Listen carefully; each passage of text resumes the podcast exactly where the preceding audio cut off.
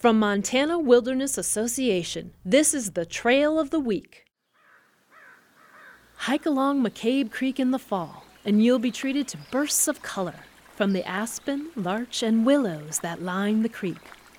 There's a good chance you'll have most of the hike to yourself, as this short and shady hike in the southern foothills of the Bob Marshall Wilderness sees few people.